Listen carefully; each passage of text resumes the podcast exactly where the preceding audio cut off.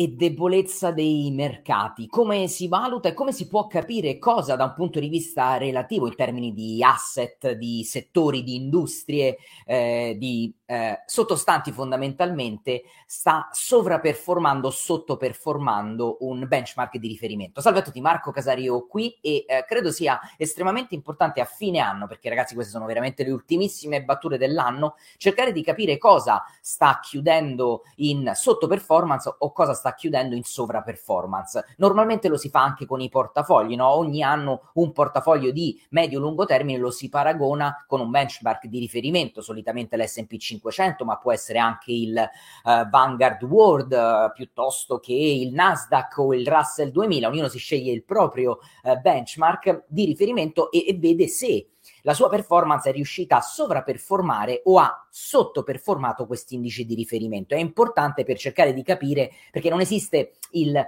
fac- sto facendo bene o sto facendo male, sto facendo bene rispetto a cosa, sto facendo male rispetto a, um, eh, a quale eh, indice di riferimento.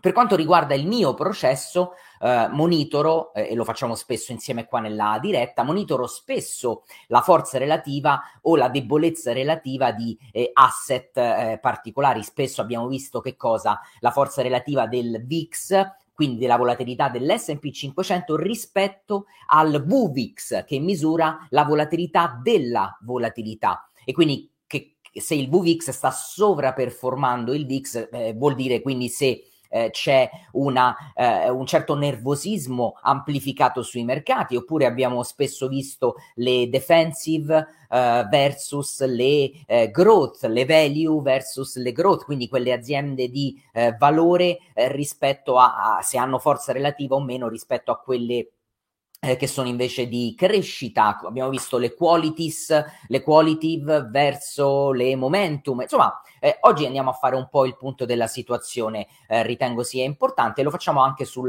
mercato del Forex. Quindi andiamo a vedere quali valute eh, in questo momento stanno sovraperformando o sono più forti di altre valute. Prima di passare subito ai grafici, però, eh, voglio andare a darvi un paio di notizie importanti eh, che comunque vale la pena sicuramente valutare e tenere in considerazione, perché ho, ne ho parlato credo ieri, nemmeno l'altro ieri, sui dati usciti in Giappone eh, il Giappone è uno dei paesi che io monitoro all'interno della mia mappatura macro, definiamola così, e sono usciti due dati importanti. Il dato dell'inflazione, ragazzi, in Giappone, Consumer Price Index, che pensate un po' è il più alto degli ultimi 30 anni.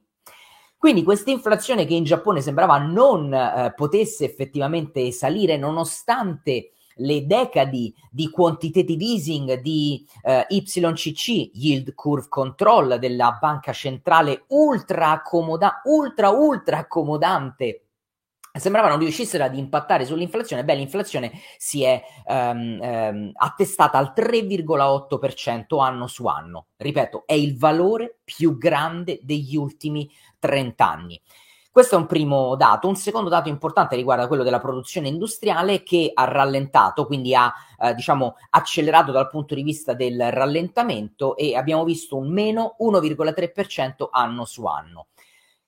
Dal punto di vista della valuta, eh, la valuta ha eh, diciamo diminuito la sua debolezza, parlo dello yen, ovviamente rimaniamo in Giappone e lo abbiamo visto soprattutto su cross come USD yen, eh, che dove di più si, ha, è riuscito lo yen ad esprimere la sua forza, di nuovo parliamo di forza relativa, no? Ragazzi, eh, quando vediamo un cross del Forex eh, e vediamo euro-dollaro, o vediamo euro-pound, USD, quindi dollaro americano nei confronti dello yen, quello già ci sta dicendo, quel tasso di cambio ci sta dicendo come si sta comportando dal punto di vista di forza relativa una valuta rispetto ad un'altra, no? USD yen che cos'è, ragazzi? È una frazione, è una divisione, no? Valore del dollaro americano diviso il valore del, dello yen giapponese.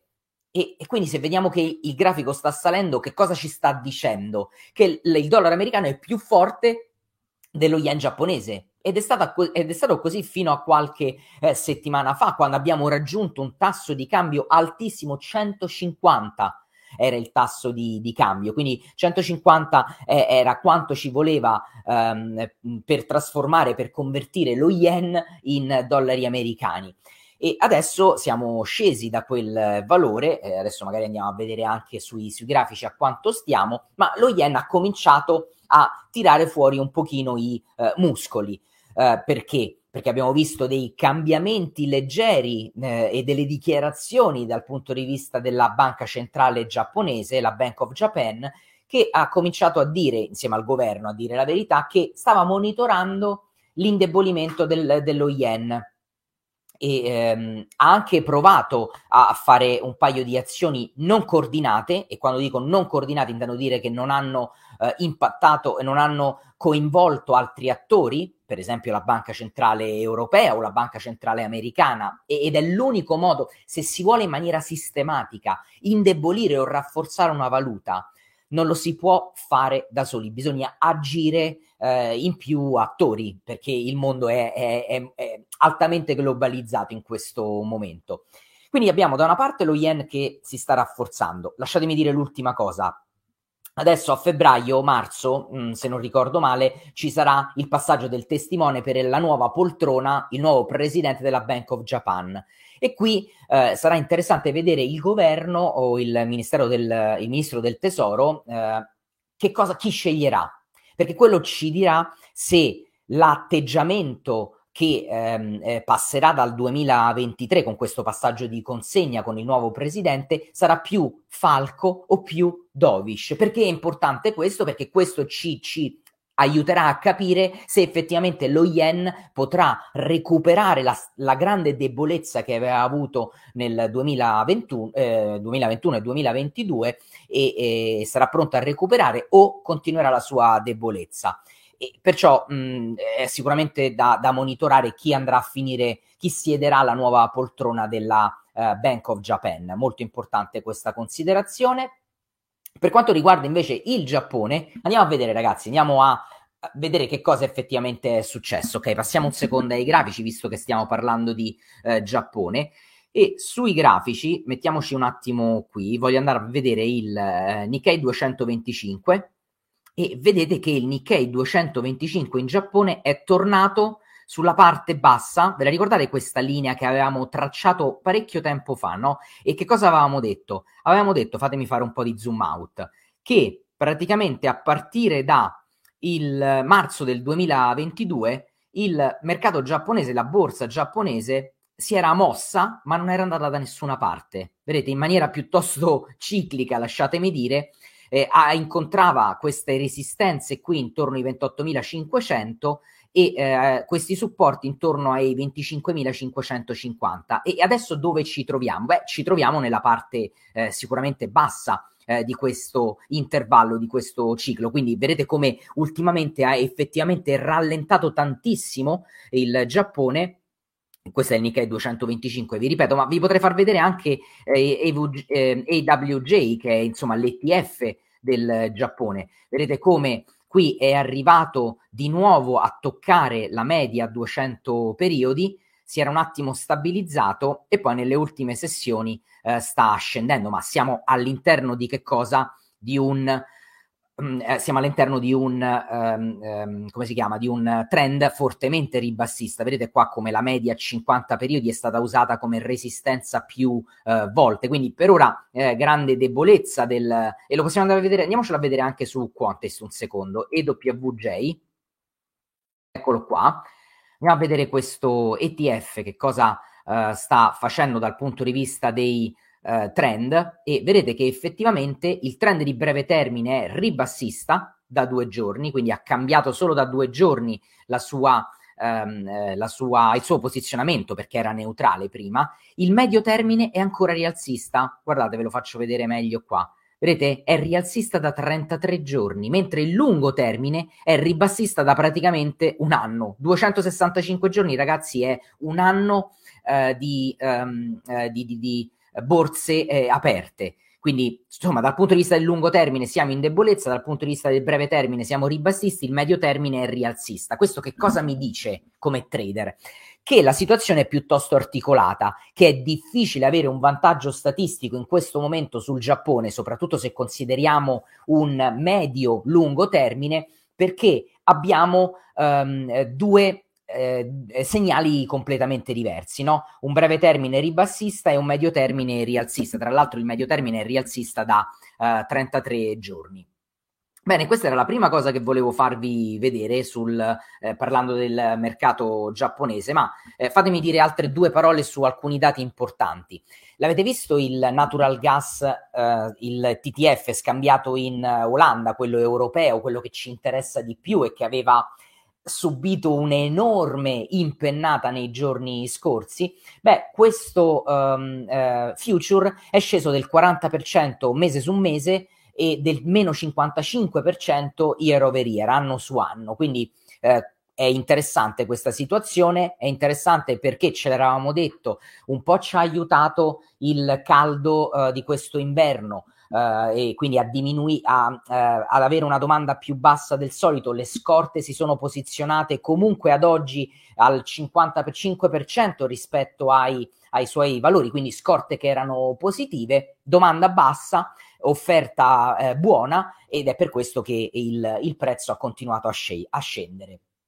A proposito di scendere, è sceso un altro dato importante, pensate è la prima volta che succede negli ultimi 60 anni, e 60 anni ragazzi non sono pochi, parliamo dei, dobbiamo tornare indietro agli anni 70, che cosa è scesa? La liquidità, la money supply. La money supply è, viene misurata sul, um, eh, ve la faccio vedere, aspettate che ve la metto adesso qui sul grafico e ce l'andiamo a vedere. Fred M2 money supply, eccola qui.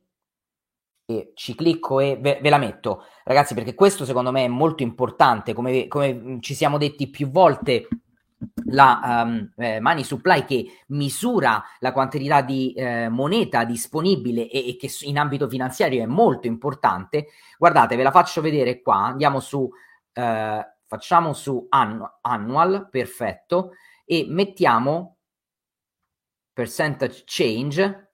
Guardate qua come è eh, scesa. Questo è stato il cambiamento. Um, torniamo a mensile che si vede meglio per farvi capire che cosa effettivamente qua è successo. Guardate, questo è il grandissimo picco che abbiamo visto accadere eh, e accelerare con il Covid. Guardate qui dove siamo arrivati. Qui stiamo misurando, ragazzi, il, la, la percent- il cambiamento della percentuale rispetto anno, eh, all'anno precedente e guardate qua il crollo che c'è stato a partire dal fine 2021 e poi il 2022. Vedete che ci troviamo qui ai minimi eh, che abbiamo visto eh, in eh, insomma parecchio parecchio tempo fa.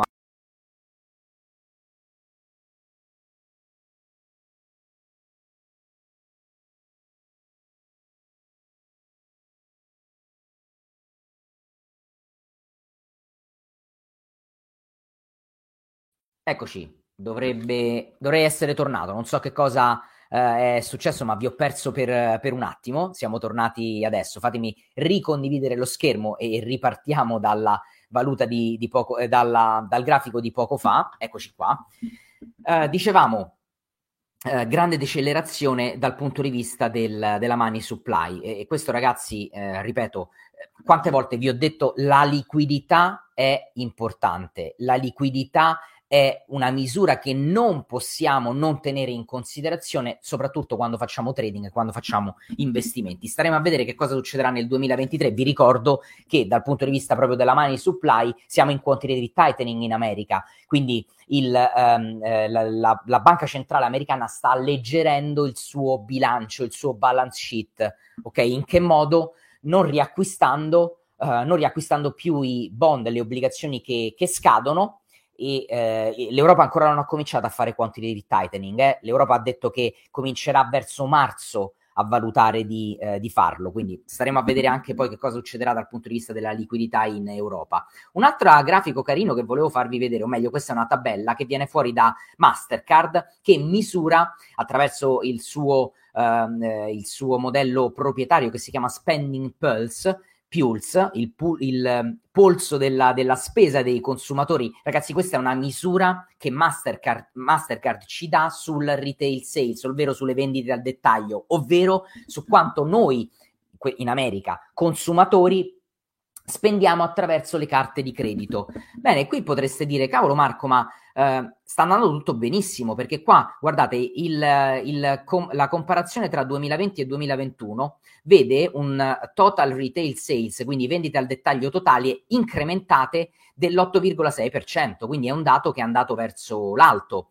Eh, non solo, c'è anche un incremento sulle vendite online, sugli acquisti online, che è incrementato del 10,6%. Ma com'è possibile se proprio ieri, ieri che cosa, eh, sul canale Telegram, ragazzi, che cosa vi ho detto? Guardate, ieri vi ho fatto vedere questo grafico molto interessante, anno su anno, che ci ha fatto vedere come c'è stata questa grande impennata nel, dal 2019 al 2021 per gli acquisti in uh, e-commerce, quindi eh, online, e poi questi sono i dati del 2022, quindi forte decelerazione, addirittura una decelerazione che è andata più in basso di, del 2020. Quindi anche rispetto ai due anni precedenti l'online è effettivamente eh, diminuito. Eh, su Telegram vi ho anche detto che um, eh, oltre a questo grafico abbiamo visto anche una domanda che ha cominciato a eh, deteriorarsi e qui manca l'ultimo quarto, eh, manca il Q4 del 2022, ma insomma è piuttosto difficile che il 2022, anche con l'ultimo trimestre, possa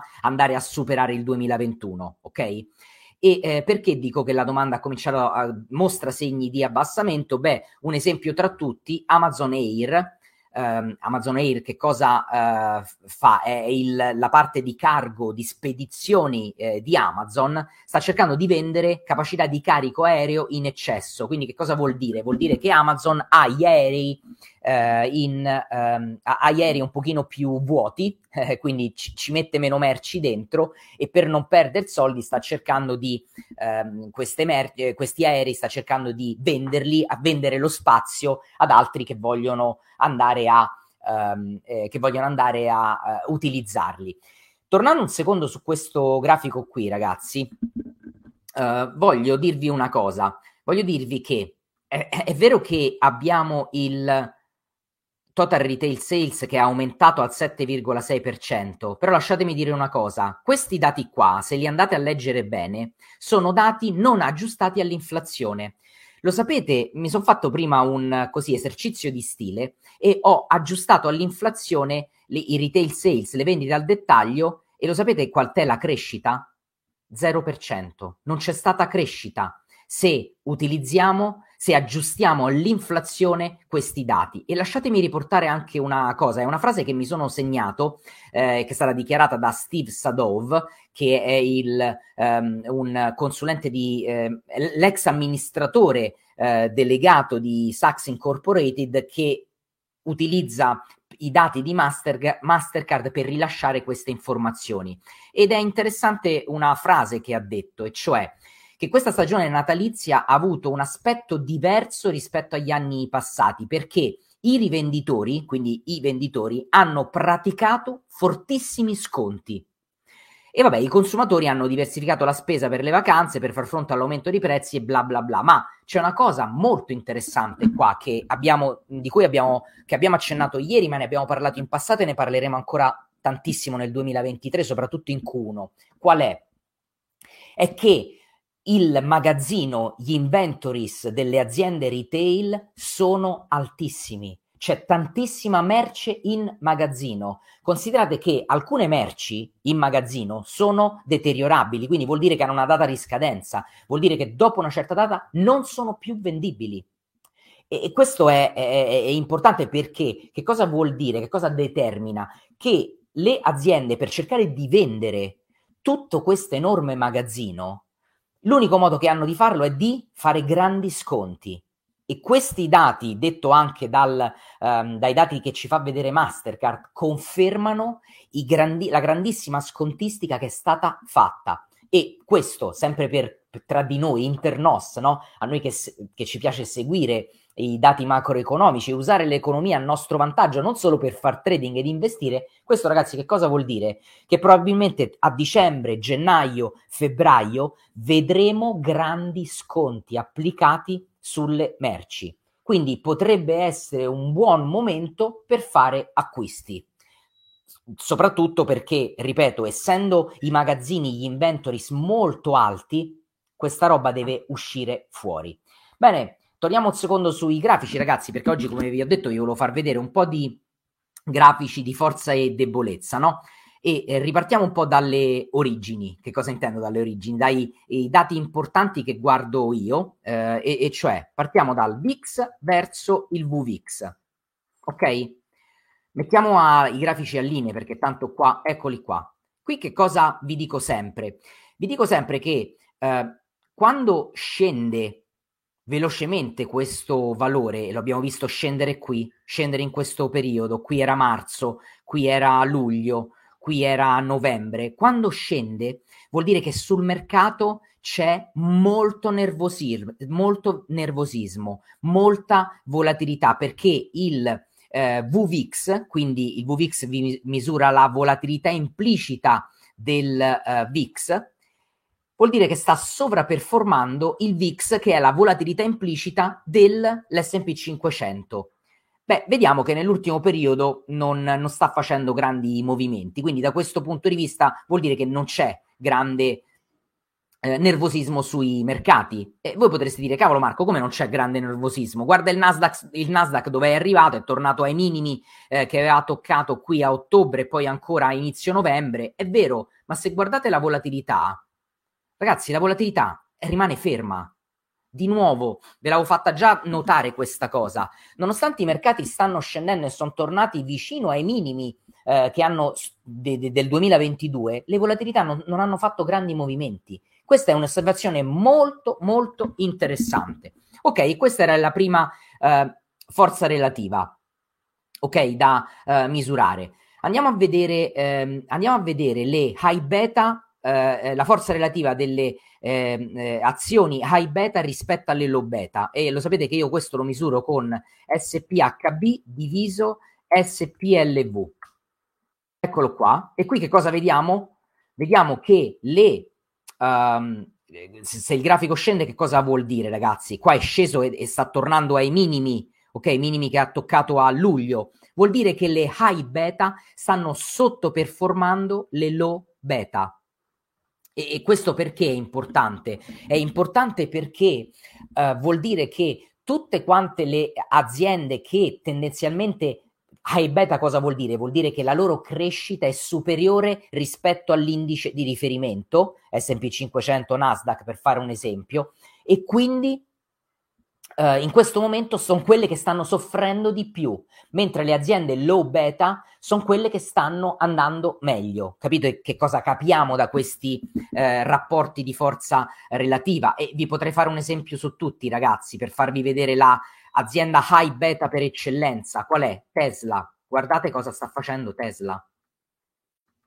Cioè, guardate cosa ha fatto da qui, da novembre 2021 a, ad oggi. Guardate l'accelerata da inizio dicembre. Che cosa vi ho detto prima in apertura di video? Da inizio dicembre Tesla ha fatto il meno 41% solo a dicembre del 2022.